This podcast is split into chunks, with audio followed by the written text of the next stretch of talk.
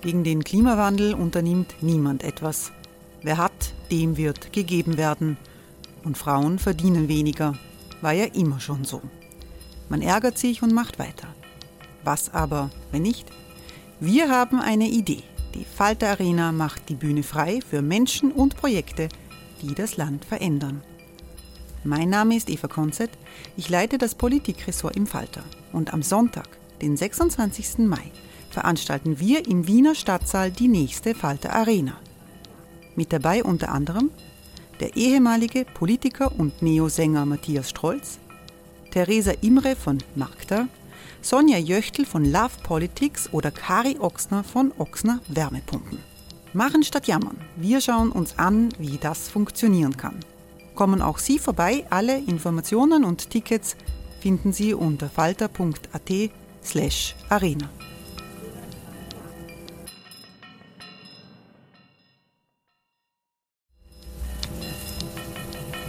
Falter-Podcasts werden durch Werbung unterstützt. Das hilft bei der Finanzierung unseres journalistischen Angebots.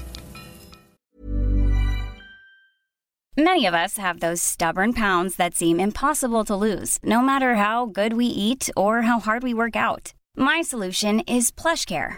PlushCare is a leading telehealth provider with doctors who are there for you day and night to partner with you in your weight loss journey. They can prescribe FDA-approved weight loss medications like Wagovi and Zepbound for those who qualify. Plus, they accept most insurance plans. To get started, visit plushcare.com slash weight loss. That's plushcare.com slash weight loss. Falter Radio, der Podcast mit Raimund Löw. Sehr herzlich willkommen, meine Damen und Herren, im Falter Radio. Wie kommt man durch den Lockdown, wenn die Befreiung vom bösen Virus noch auf sich warten lässt? Am besten mit Gelassenheit und mit Humor. Den bittet der Satiriker Florian Schäuber jede Woche in diesem Podcast. In der aktuellen Folge fragt sich Schäuber, wie es sein kann, dass Waffengeschäfte offen bleiben. Ob es sich dabei um eine Umweltschutzmaßnahme handeln könnte?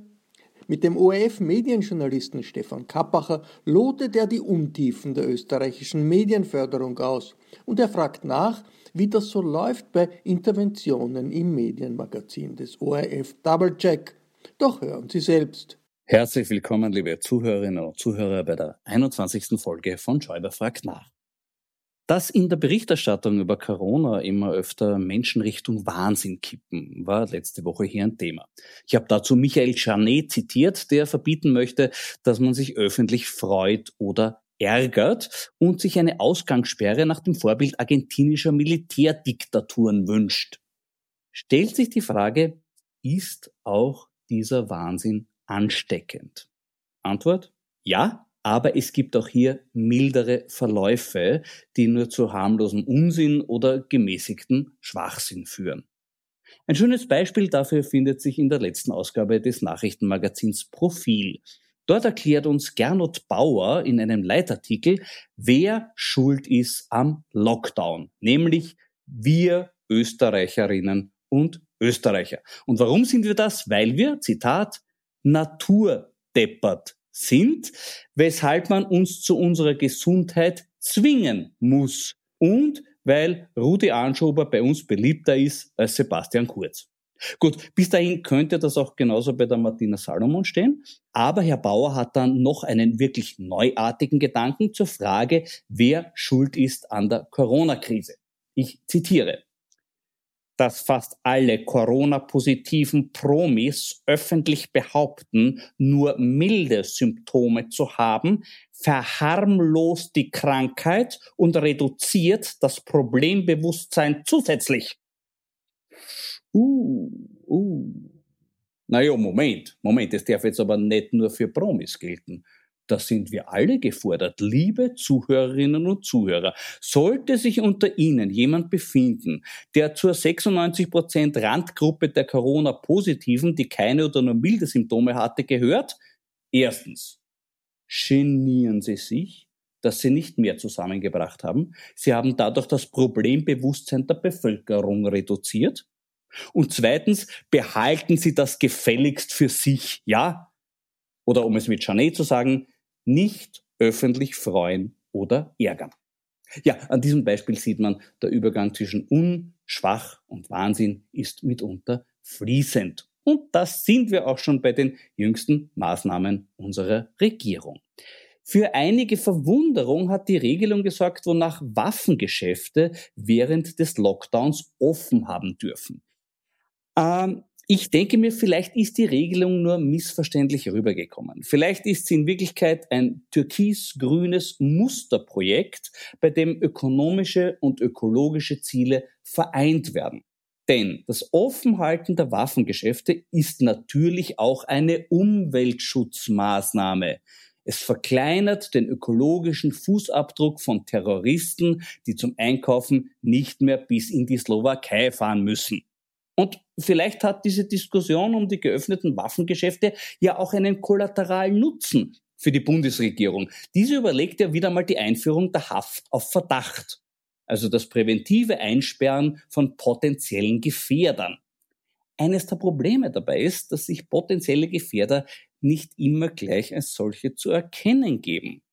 Da kann die aufmerksame Beobachtung von Debatten in den sozialen Medien, in denen Männer ihr manchmal geradezu erotisches Verhältnis zu Waffen ohne Genierer outen, durchaus Erkenntnisgewinn bringen. Aber leider Gottes gibt es noch andere Maßnahmen unserer Bundesregierung, bei denen es weniger in Richtung un- oder schwach, sondern mehr in Richtung Wahnsinn geht, nämlich konkret bei den wirtschaftlichen Corona-Hilfsmaßnahmen. In der öffentlichen Beurteilung dieser Maßnahmen findet derzeit ein Paradigmenwechsel statt.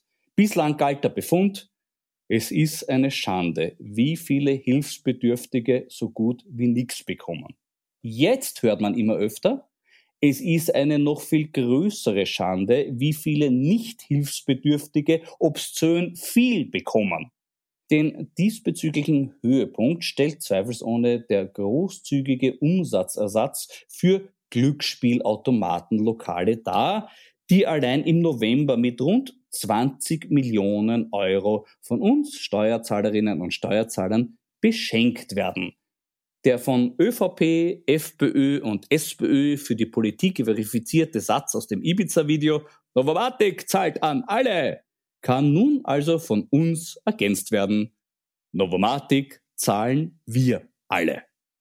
Angesichts der gigantischen Schäden, die Automatenspielsucht seit jeher der Volkswirtschaft zufügt, ist es nichts wirklich Neues. Aber immerhin dürfen wir uns jetzt auch als freigebige Sponsoren der Schnittstelle zwischen Halb- und Unterwelt bezeichnen.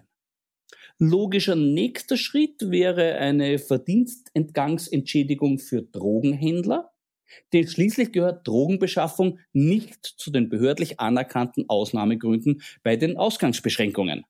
Also man darf sich zwar als Drogenhändler im Geschäft eine neue Waffe kaufen gehen, mit der man dann im persönlichen Kundengespräch argumentieren könnte, aber dieses Kundengespräch kann nicht stattfinden, weil der Kunde für dieses Gespräch nicht außer Haus darf. Und natürlich bräuchte es auch eine Entschädigung für Einbrecher, weil denen wiederum durch die Ausgangsbeschränkungen das ungestörte Ausüben ihres Berufes unmöglich gemacht wird. Das mag aufs erste übertrieben erscheinen, aber es wäre nicht undenkbar, zumal heimische Bundesregierungen in Fragen der Gerechtigkeit bei Förderungen schon seit längerer Zeit Verhaltensoriginalität an den Tag legen.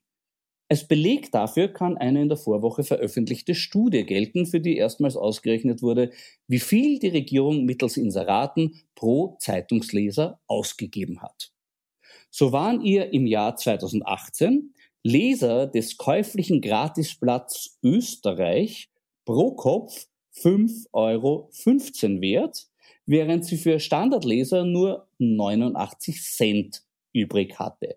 Wie viel es für Falterleser war, wurde leider nicht ausgewertet. Ich befürchte aber, dass es eher in Standarddimensionen oder noch deutlich darunter war. Ja, also ich sag ganz ehrlich, für mich ist das schon auch ein bisschen demütigend. Als Leser dieser Zeitungen unsere Regierung so wenig wert zu sein, das kränkt. Da möchte ich dann wenigstens irgendwann ein Regierungsinserat lesen können, in dem mir die Gründe für diese Geringschätzung erklärt werden.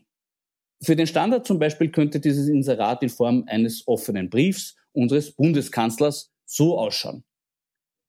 Liebe Standardleserinnen und Leser, seit einigen Jahren, und da hat einst schon der diesbezügliche Pionier Werner Feimann viel Vorarbeit geleistet, behaupten wir Regierenden, dass wir so viel in Boulevardmedien inserieren müssen, weil wir dadurch preis-leistungsmäßig die meisten Leser erreichen.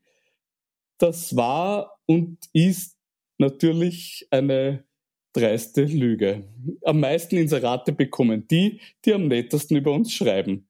Weil ihr das natürlich von Anfang an durchschaut habt, wollten wir auch die Glaubwürdigkeit des Standard nicht durch mehr Inserate desavouieren, da ihr sonst hättet glauben können, er würde nun zu einem weiteren Regierungsverlautbarungsorgan mutieren. Also kränkt euch nicht und tröstet euch lieber mit folgender Überlegung. Sinn eines Regierungsinserates ist es, Menschen über etwas zu informieren, von dem man glaubt, dass sie es nicht wissen. Das heißt, wir halten die Leser der Fellner Medien für fast sechsmal so deppert wie euch. Und da müssen wir dann auch an die Zielgruppe unserer Politik denken, gell? Naja, ähm, ist das wirklich ein Trost?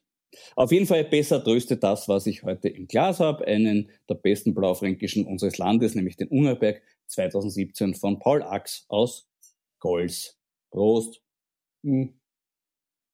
Ah, ja, da fühlt man sich wieder wertgeschätzt, wenn man so einen perfekten Wein trinken darf. Aber vielleicht sagen manche von Ihnen jetzt, na ja, ich brauche keinen Trost, ich lese weder Standard noch Falter und schon gar nicht lese den Schatz vom Fellner.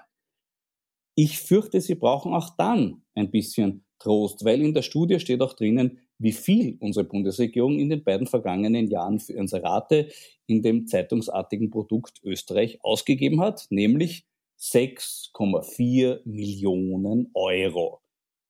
Und jetzt müssen Sie sehr tapfer sein. Dieses Geld kam nicht aus den privaten Geldbörsen der Regierungsmitglieder, sondern von uns. Äh, ich glaube, da brauche ich gleich noch einen Schluck. Und dazu einen Gesprächspartner, der sich seit längerer Zeit schon an diesem Thema abarbeitet. Er leitet das einzige Medienmagazin des österreichischen Rundfunks, Double Check auf Ö1. Mein heutiger Gast ist Stefan Kappacher. Grüß dich, Stefan. Hallo, Florian. Aber Stefan, ich habe gerade vorhin erzählt, es gibt eine neue Studie, die erstmals ausgerechnet hat, was unsere Bundesregierung mittels Inseraten pro Zeitungsleser ausgibt. Da zeigen sich enorme Unterschiede. 2018 wurde für jeden Österreich-Leser fast sechsmal so viel gezahlt wie für Standardleser. Bislang hat man von Regierungsseite immer das Argument gehört, dass die vielen Inserate in Boulevardmedien preis-leistungsmäßig die meisten Leser erreichen würden. Das ist hiermit widerlegt. Was glaubst du, welche Ausrede für die irrwitzig überproportionale Boulevardförderung wird sich die Regierung als nächstes ausdenken? Ausreden haben sie viele. Ähm, ich weiß es ehrlich gesagt nicht. Und weißt du, warum ich, ich nicht weiß, welche Ausrede sie sich ausdenken? Äh, weil sie eigentlich gar nichts sagen äh, zu diesem Thema. Und das ist ja äh, eigentlich aus meiner Sicht das allergrößte Problem weil Befunde, also wie bei uns die Medienförderung im Argen liegt und irgendwie schief liegt, sie gibt's ja zur Genüge. Äh, aber was ich jetzt in meiner Arbeit auch für unser Medienmagazin Doublecheck äh, immer wieder erfahre, ist, man bekommt keine Antwort, man bekommt äh, maximal irgendwelche reflexartigen ja, Rechtfertigungen oder ähnliches, wo immer dieses gleiche Argument kommt dass Reichweite halt ein Faktor sei, den man berücksichtigen muss, äh, wenn es um, um Förderungen geht. Aber man bekommt keine Antworten, die sich mit der Problematik auseinandersetzen. So sehe ich das. Ich habe jedenfalls schon sehr lange keine Antworten mehr gehört und insofern auch keine Ausreden, blöderweise. Also ich würde mir eher auch die Ausreden anhören. Das ist sehr löblich von dir. Aber es ist ja quasi jetzt widerlegt, weil ich kann jetzt nicht sagen, ich muss deshalb im Boulevard inserieren und namentlich beim, beim in Österreich, so viele Leser erreiche ich sonst nicht um das Geld. Das stimmt einfach nicht mehr. Da müsste doch jetzt, wenn man irgendeinen von Regierungsseite damit konfrontiert, müsste da doch irgendwas kommen. Ich werde es versuchen demnächst. Also mir ist ja auch diese, diese es ist eine wunderbare, eine wunderbare Studie, die das wirklich sehr gut aufzeigt, dass es äh, einfach nicht stimmt, was uns immer wieder erzählt wird. Äh, ich werde versuchen, das beim nächsten Gespräch, wenn er denn noch mit mir redet, äh, mit dem Medienbeauftragten Gerald Fleischmann zum Beispiel einzubringen. Mhm. Äh, man kann sie auch einmal der, der Eva Blimlinger, der grünen Mediensprecherin, hinlegen. Nur bei der Eva Blimlinger äh, habe ich auch immer das Gefühl, da ist sozusagen zwar ein Anspruch da, den sie auch immer sehr äh, vor sich hergetragen haben, sage ich jetzt einmal, weil seit die Grünen in der Regierung sitzen, hört man da auch relativ wenig. Sie kämpfen halt angeblich äh, intern um sehr viel und tun alles Mögliche, aber von dort kommt auch nichts. Aber ich werde das den beiden gerne mal hinlegen und schauen, was sie dann sagen. Ja. Aber du hast recht. Es ist natürlich eine andere Basis jetzt da. Ja. Schon. Und, und vor allem, solange die uns das nicht erklären, sind wir auf Theorien angewiesen, auf Mutmaßungen. Zum Beispiel eine meiner Mutmaßungen wäre folgende. Es gibt eine weitere Umfrage aus der Vorwoche. Da wollte man von den Befragten wissen, welche heimischen Zeitungen die glaubwürdigste Berichterstattung zum Thema Corona haben. Gewonnen hat der Standard, Fellners Österreich liegt am letzten Platz. Verhält sich also die Förderungswürdigkeit umgekehrt proportional zur Glaubwürdigkeit? Man könnte es tatsächlich annehmen, ja. Und diese, diese Reihenfolge, die ist ja wirklich sehr simpel eigentlich. Äh, sie drückt das aus, was man auch, äh, wenn man die Medienprodukte konsumiert, auch irgendwie sofort annehmen würde, dass man einfach mit einem seriösen Medium, dass man da einfach mehr Vertrauen hat, als in einem Medium, das mit äh, schreienden Lettern und, und Überschriften und, und zum Teil sehr kuriosen Inhalten auch versucht, Reichweite und, und Geld Geld zu machen. Ja, es ist so, ja.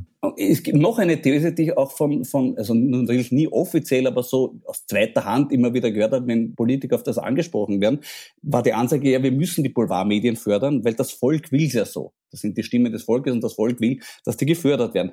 Dazu gab es eine Gallup-Umfrage vom April dieses Jahres. Welche Medien sollen aus Steuermitteln gefördert werden und welche nicht? Bei der Frage, wer nicht gefördert werden soll, gibt es um den ersten Platz ein Kopf-an-Kopf-Rennen zwischen heute und Österreich. Rund 60 Prozent der Befragten wollen nicht, dass die gefördert werden.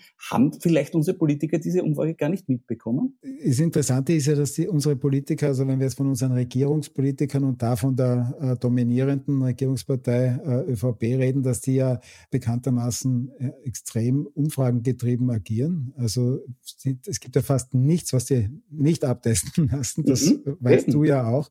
Äh, also insofern ist es schon sehr interessant, dass diese äh, Umfragen und diese Umfrageergebnisse dann immer unter dem Radar sind. Ja? Also ich, ich ich wundere mich da auch ein bisschen, weil die Befunde, wie gesagt, das habe ich, ich wiederhole mich schon, die sind ja dermaßen klar, dass man ja äh, gar nicht weiß, warum sie nicht zugreifen, die Medienpolitiker, die Schwarz-Grünen. Ja. Es ist seltsam, vielleicht lesen sie das gar nicht. Vielleicht muss man es ihnen erzählen. Ich habe da zum Beispiel jetzt vor mir liegen ein Stück österreichische Realsatire, äh, das zeitungsähnliche Produkt Österreich vom Sonntag, den 15. November. Da ist vorne drauf, bleiben Sie wieder zu Hause. Ein ganz riesiges Inserat der Bundesregierung dann schlagt man auf, dann steht die richtige Titelseite von Österreich, Österreich jetzt im Hausarrest, was natürlich Fake News ist, weil Hausarrest darf man nicht raus, äh, bei den Ausgangssperren darf man aber raus, wenn man Lust dazu hat, also das stimmt beim Hausarrest nicht. Und dann blättert man nochmal um und da kommt eine doppelseitige Anzeige, aller, aller, allerletzte Chance, nur noch bis Montagabend kann man beim XXX-Lutz einkaufen gehen und 50% Rabatt bekommen. Das heißt, die müssen das schon vorher gewusst haben, dass der Lockdown am Dienstag kommt und ist natürlich die Maßnahme der Regierung, bleiben Sie zu Hause, völlig konterkarrierend. Äh, ich ich habe gesehen, du hast mit dem Pressesprecher vom XXX Lutz gesprochen äh, und der hat dir gesagt, sie haben alles richtig gemacht. Stimmt das? Das hat er gesagt, ja. Das war auch auf Sendung. Äh, ich weiß nicht, warum äh, einem erfahrenen Marketingmann wie dem Thomas Saliger äh, das passieren kann. Der ist ja Herr über ein sehr, sehr großen Werbeetat, also einer der größten in Österreich von privaten Firmen, von privaten äh, Werbern, dass ihm sowas passiert, das hat mich schon sehr gewundert. Ich meine, es kann natürlich passieren, aber gerade so ein Satz äh, ist schon fast verräterisch ein bisschen. Ja. Fast ein bisschen Instinktdimension. Ja. Wir haben alles richtig gemacht. Wobei, vielleicht hat er auch nicht gemeint in Österreich, vielleicht hat er gemeint auf Malta. Nicht? Weil der XXX zahlt ja Steuern auf Malta, nur 5% Körperschaftssteuern hat oder Briefkastenfirma und vielleicht hat er gemeint, dort ist alles, alles richtig gewesen. Also wäre für mich eine Erklärung. Man weiß es nicht. Ja? Teilweise. Du, Weil wir schon bei den Firmen sind. Es gab ja den Versuch eines Inseratenboykotts gegen Österreich. Im Zuge ihrer Berichterstattung über den Terroranschlag in Wien haben sich der Michael Kapfer von der Agentur GGK, hat da was organisiert, dass tatsächlich Firmen Inserate aus Österreich weggenommen, auch von Krone TV. Glaubst du, dass solche Maßnahmen Sinn machen oder ist das reine äh, Show? Ähm, ich glaube nicht, dass es reine Show ist. Also das würde ich jetzt wirklich nicht äh, behaupten wollen. Ich habe mit den, äh, mit den Unternehmenssprecherinnen von, von Spar und Rewe länger äh, gesprochen zum Beispiel. Beide Handelskonzerne haben sich ja an diesem Inseratenstopp, sage ich jetzt einmal, würde ich es nennen, gegenüber OE24 AT und Krone AT, also da waren ausdrücklich die Online-Plattformen gemeint und nicht die Printprodukte, äh, die haben sich ja da äh, beteiligt oder haben da führend irgendwie sozusagen daran teilgenommen und äh, es war nicht Show, die wollten schon ein Zeichen setzen. Also das habe ich schon, das habe ich schon äh, verstanden. Ähm, also mir zumindest war es klar, dass die äh, da auch schon eine Exit-Strategie im Kopf haben, die gar keine große Strategie sein muss. Sie fangen dann einfach wieder an zu inserieren, äh, nachdem sie ein ernstes Wort, wie es äh, geheißen hat, mit äh, den Herrn Fellner und Dichern beziehungsweise ihren Marketingleuten geredet haben. Also Sie, Sie haben ein Zeichen gesetzt. Ich finde das gut, dass diese Diskussion zumindest war. Äh, aber das, was da äh, Michael Kapfer da zum Beispiel angeregt hat, dass man das einmal länger macht, um dem Wolfgang Fellner zu zeigen, äh, wo der Hammer hängt quasi, weil nämlich, wenn das Geld nicht fließt, dann würde auch Wolfgang Fellner sich vielleicht nachhaltig was überlegen, wer weiß.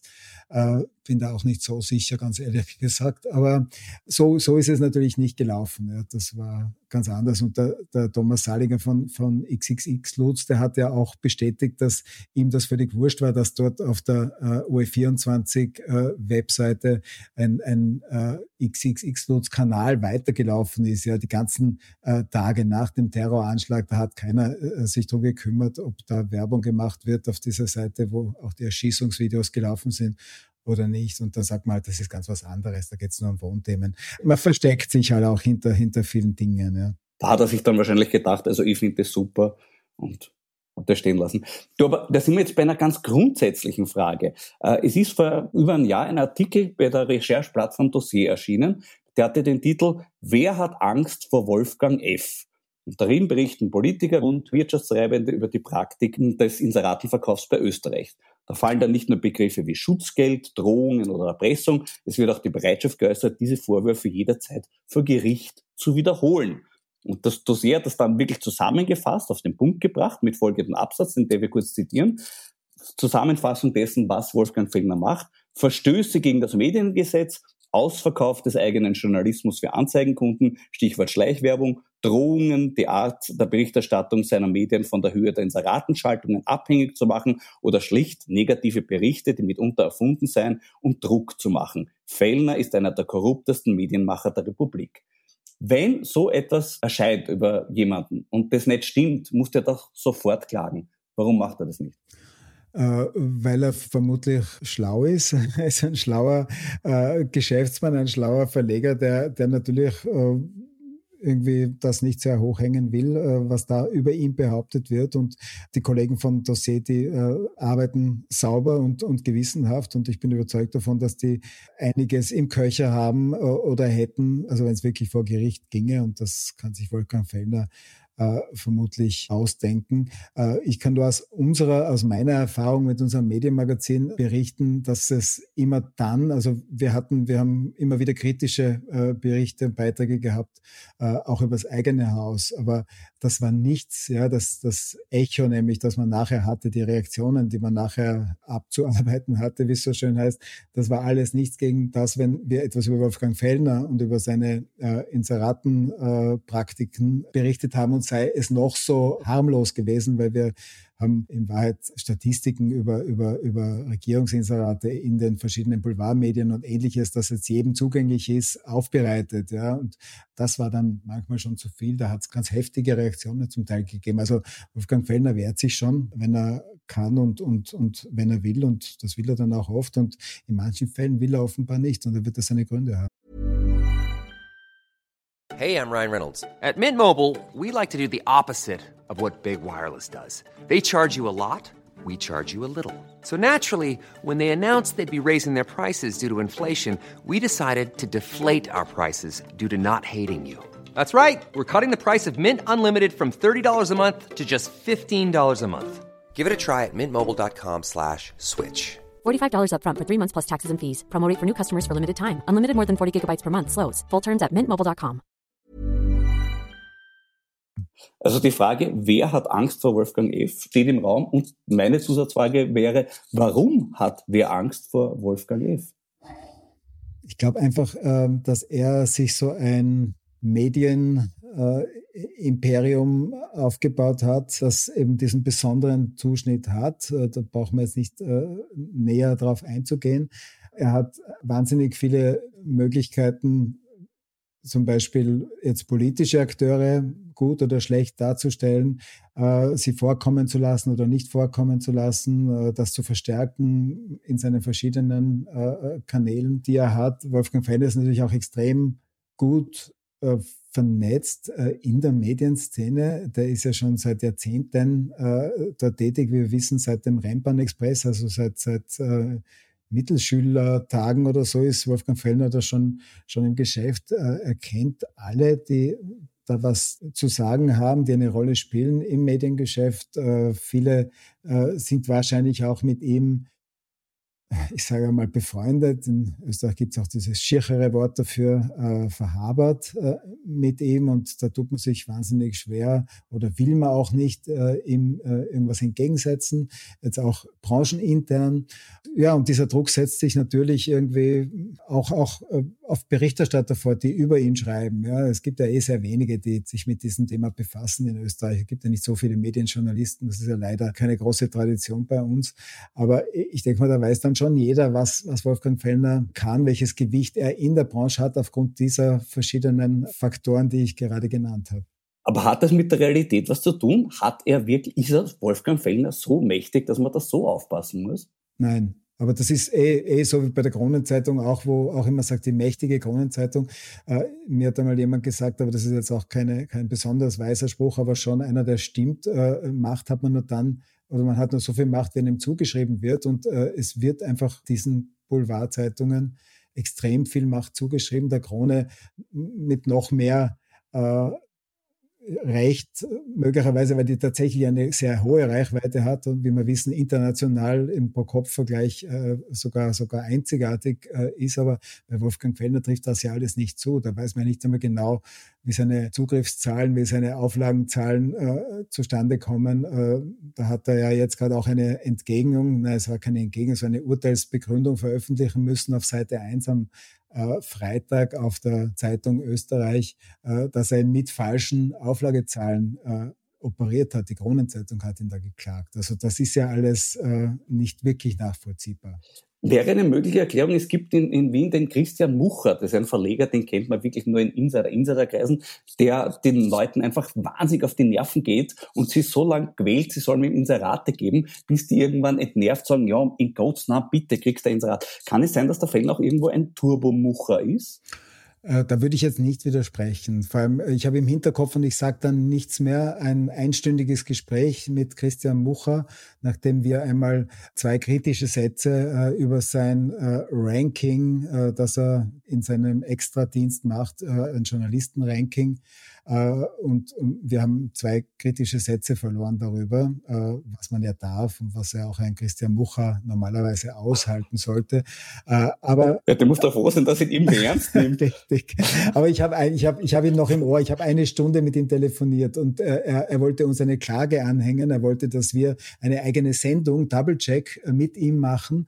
Wir haben gesagt, Herr Mucher, Sie, Sie meinen das jetzt nicht ernst. Wir machen das natürlich nicht. Und er hat dann gesagt, na gut, äh, dann äh, haben Sie die Klage schon äh, demnächst im Haus. Das ist jetzt, glaube ich, ein, ein Jahr her und die Klage äh, ist nie bis vor die Haustür gekommen. Also es gibt sie nicht. Aber das sind die Methoden, mit denen diese Leute arbeiten. Und ihr habt doch kein Inserat bei ihm geschalten? Also wir von Doublecheck nicht. Ich fürchte, der ORF schaltet immer wieder regelmäßig bei ihm. Das, das sind wir gleich bei meiner nächsten Frage, weil du vorher gesagt hast, ihr dürft auch durchaus selbstreferenziell sein. Der ORF hat in vier Quartalen bis Mitte 2020 9,3 Millionen Euro für Inserat Rate ausgegeben. Das ist mehr als die gesamte offizielle Presseforderung in Österreich. Rund 4,5 Millionen gingen dabei an Boulevardmedien. Konkret für die vom Fellner über 1,3 Millionen Euro. Warum macht das der ORF? Das ist jetzt so eine Frage, wo ich gern sagen würde, dass ich die Aussage äh, verweigere. Äh, ich verweigere sie, nicht, aber ich werde jetzt auch nicht sehr ausführlich äh, was zu diesem Thema sagen, weil da geht es um äh, Geschäftsgrundlagen meines Arbeitgebers. Äh, und das ist dann ein bisschen heikles Thema. Äh, ich weiß nur, und das relativiert jetzt schon ein bisschen, und das weiß auch jeder in der Branche, dass das natürlich jetzt nicht bares Geld ist, das da vom ORF an, an Fellner fließt oder die Kronenzeitung Veranstaltung, sondern dass das in der Regel Gegengeschäfte sind, wo halt die Medien, äh, das eine Medium äh, im anderen Medium wirbt und, und, und vice versa. Nur, das macht es ein bisschen äh, weniger drastisch vielleicht, weil du die Zahlen genannt hast. Aber es ist natürlich, kann man die Frage stellen, aber die Frage muss man äh, in Wahrheit äh, unserem Generaldirektor stellen und der wird sie wahrscheinlich auch sehr gut beantworten können. ich, ich werde es probieren, ich werde es probieren, aber mit mir spricht das sicher Spannende Geschichte. Apropos, wie ist es denn, wenn man auf Ö1 ein kritisches Medienmagazin macht? Wo wird da interveniert? Direkt bei dir oder bei deinen Vorgesetzten? Beides. Beides? Du kriegst wirklich von beiden Seiten, ah, super, schön. Wie heute? Also nicht, also nicht, dass, dass, dass, dass mein Vorgesetzter nicht bei mir, also mein Vorgesetzter steht hinter mir, aber wir kriegen beide natürlich die Reaktionen, ja, immer wieder. Das, das ist so. Es war ja früher auch das reine Machen eines Medienmagazins schon ein Druckmittel. Also im Fernsehen war das oft der Spielball, mit dem der OF gedroht hat und dann haben die Medien gesagt, na ja, nicht, legt sich nicht mit uns an und so weiter. Wäre heutzutage ein Medienmagazin im ORF-Fernsehen wieder möglich? Also ich, ich, ich bezweifle es. Ich würde mich extrem freuen darüber und würde mich sofort bewerben, dass ich dort auch mitmachen darf und kann und, und, und würde das mit großer Freude tun, weil ich auch sehr gern Fernsehen gemacht habe äh, in meiner Zeit, vor allem bei der ZIP 2. Aber ich glaube nicht, dass es funktioniert. Ähm, es war, es war, ich meine, ich, da plaudere, plaudere ich nichts aus jetzt, aber ich kann nur sagen, wir haben einmal äh, versucht, gemeinsam mit dem Report eine Sendung zu machen, also ein Double-Check. Und sie haben im Report einen Schwerpunkt, einen Medienschwerpunkt gesetzt. Da ging es um äh, die Kronenzeitung, da ging, glaube ich, auch um Benko. Ich weiß jetzt nicht mehr genau. Es ist aber auch nicht das Entscheidende. Mhm. Ich weiß nur, wie extrem schwierig das war, diese Recherchen zu machen, äh, dann äh, Interviews äh, zu machen, immer abgestimmt mit den Fernsehleuten. Ich hatte meine üblichen Rahmenbedingungen, mir redet niemand rein. Ich, äh, ich halte meinen Chefredakteur am Laufenden äh, und ich erzähle ihm, was wir vorhaben und in welche Richtung wir gehen. Er unterstützt das. Äh, ich weiß auch, wo die Grenzen sind und, und versuche die einzuhalten. Aber beim Fernsehen äh, beim Report, äh, da war es einfach wahnsinnig schwierig, diese Sendung äh, zu machen. Ja? Wie gesagt, ich plaudere jetzt nichts aus, aber das ist einfach eine andere Liga. Die stehen ganz anders im Fokus als wir. Also das ist, das, deswegen zweifle ich daran, obwohl es natürlich sehr, sehr wichtig und sehr gut wäre, ein, ein, ein regelmäßiges Medienmagazin im, im Fernsehen zu haben.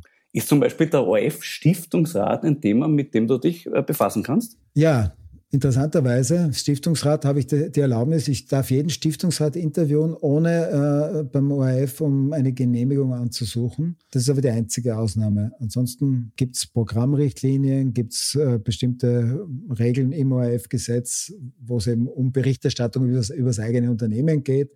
Ja, da haben wir auch immer wieder Diskussionen, aber in sehr kollegialer Atmosphäre. Na, weil gestern hat der scheidende Stiftungsrat Hadelstein ein Interview gegeben im Standard, hat gesagt, über den Vorsitzenden Norbert Steger. Steger ist ein erklärter und in zahllosen Äußerungen dokumentierter Gegner des ORF. Jemand, der dem ORF schweren Schaden zugefügt hat oder zufügen will, sollte diesem Gremium nicht vorsitzen. Wäre das ein Thema für deine Sendung? Ich habe mir schon überlegt, ob ich mit dem Hans-Peter Haselsteiner äh, für die nächste Sendung ein Interview mache und habe diese Überlegung noch nicht äh, weder verworfen noch habe ich sie abgeschlossen. Also kann schon sein, ja. Ja, warum nicht? Ich finde, da gibt es ja auch äh, durchaus Hinweise, äh, dass das äh, eine gewisse Grundlage hat, was, was Haselsteiner da im Standard gesagt hat. Na, da freue ich mich schon auf diese Sendung. Das klingt super spannend. Abschließend wollte ich noch fragen, du hast dich in jüngster Zeit mit dem Krisenmarketing der Regierung auseinandergesetzt. Äh, mir kommt vor, das wird selber immer krisenhafter. Wie siehst du das? Ähm, sehe ich auch so. Vor allem, ich verstehe nicht, warum, äh, warum an diesem Setting, das sie, das sie da haben, äh, diese Krisenkommunikation mit diesen Pressekonferenzen, äh, mit dieser ewig gleichen Aufstellung, warum sie das nicht adaptieren, warum sie es nicht ändern. Das ist mir nicht ganz nachvollziehbar. Im letzten Double-Check habe ich da mit äh, Martin Zechner gesprochen. Das ist ein Experte für Krisenkommunikation, der genau das vorgeschlagen hat, dass jetzt Zeit wäre, sozusagen da mal ein Schritt, auch dass die Politik einen Schritt zurück macht, dass sie Experten vorne lässt äh, und erklären lässt und wenn dann die Entscheidungen anstehen, die Politik wieder auf den Plan tritt und sicher nicht in diesem virologischen Quartett, wie es ja genannt wird. Ich finde schon, dass da, dass, dass, dass sich da was Neues einfallen lassen sollte. Und man sieht auch, dass es einfach eine schwierige Phase ist, dass sie sich sehr, sehr schwer tun äh, und, und äh, das drückt sich halt jetzt auch in der Kommunikation aus. Das funktioniert halt nicht ewig immer nach dem gleichen Muster. Mhm. Na, ich könnte mir vorstellen, wenn du dich mit dem Thema beschäftigst, vielleicht meldet sich der Fleischmann direkt bei dir in Folge und dann könntest du ihn auch gleich fragen, wie das ist mit den Regierungsinseraten. Wenn es so ist, äh, dann werde ich das ganz bestimmt machen, ja. Freue ich mich drauf. Wenn der Fleischmann zweimal klingelt, wird dann vielleicht für uns alle zu einer ganz, ganz spannenden Geschichte. Danke, lieber Stefan, für diese wirklich sehr interessanten Informationen und ich wünsche dir viel, viel Glück bei deiner Arbeit. Deute, alles Gute. Und ich würde mich ja ehrlich gesagt sehr, sehr freuen, wenn es auch eines Tages im Fernsehen so eine Sendung mit dir gäbe. Danke, Stefan. Gerne, danke dir. Das war die 21. Folge von Schäuber fragt nach. Nächste Woche wird Hannes Androsch mein Gast sein. Für heute sage ich Danke fürs Zuhören und vergessen Sie nicht, dass Sie in Österreich Medien auch freiwillig fördern können. Zum Beispiel das Falterradio durch Ihre Aufmerksamkeit. In diesem Sinne, bleiben Sie aufmerksam. Ihr Florian Schäuber. Danke Florian, der Satire-Podcast im Falterradio kommt jede Woche neu. Ich verabschiede mich von allen, die uns auf OKW hören, im Freirad Tirol und auf Radio Agora in Kärnten. Wenn Sie das Falterradio liken oder sonst wie weiterempfehlen auf Ihrer Plattform, dann hilft das tatsächlich, den berühmten Algorithmen des Internets uns noch besser wahrzunehmen. Es kostet auch nichts, wie der Podcast selbst. Ein Abonnement des Falter kostet etwas, das stimmt, aber es zahlt sich aus. Falter-Abos sind übrigens auch gute Weihnachtsgeschenke. Alles Nähere erfahren Sie über die Internetadresse abo.falter.at. Ursula Winterauer hat die Signation gestaltet, Anna Goldenberg und Georg Schober haben die Audiotechnik im Griff. Ich verabschiede mich bis zur nächsten Folge.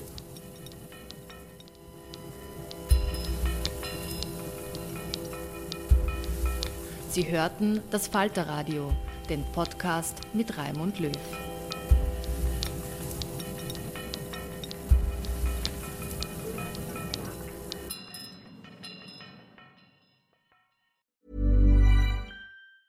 Planning for your next trip? Elevate your travel style with Quince. Quince has all the jet setting essentials you'll want for your next getaway, like European linen, premium luggage options, buttery soft Italian leather bags, and so much more. And is all priced at 50 to 80% less than similar brands. Plus, Quince only works with factories that use safe and ethical manufacturing practices. Pack your bags with high-quality essentials you'll be wearing for vacations to come with Quince. Go to quince.com/pack for free shipping and 365-day returns. Imagine the softest sheets you've ever felt. Now imagine them getting even softer over time. That's what you'll feel with Bowl and Branch's organic cotton sheets. In a recent customer survey, 96% replied that Bowl and Branch sheets get softer with every wash. Start getting your best night's sleep in these sheets that get softer and softer for years to come. Try their sheets with a 30-night guarantee. Plus, get 15% off your first order at bowlandbranch.com. Code BUTTERY. Exclusions apply. See site for details.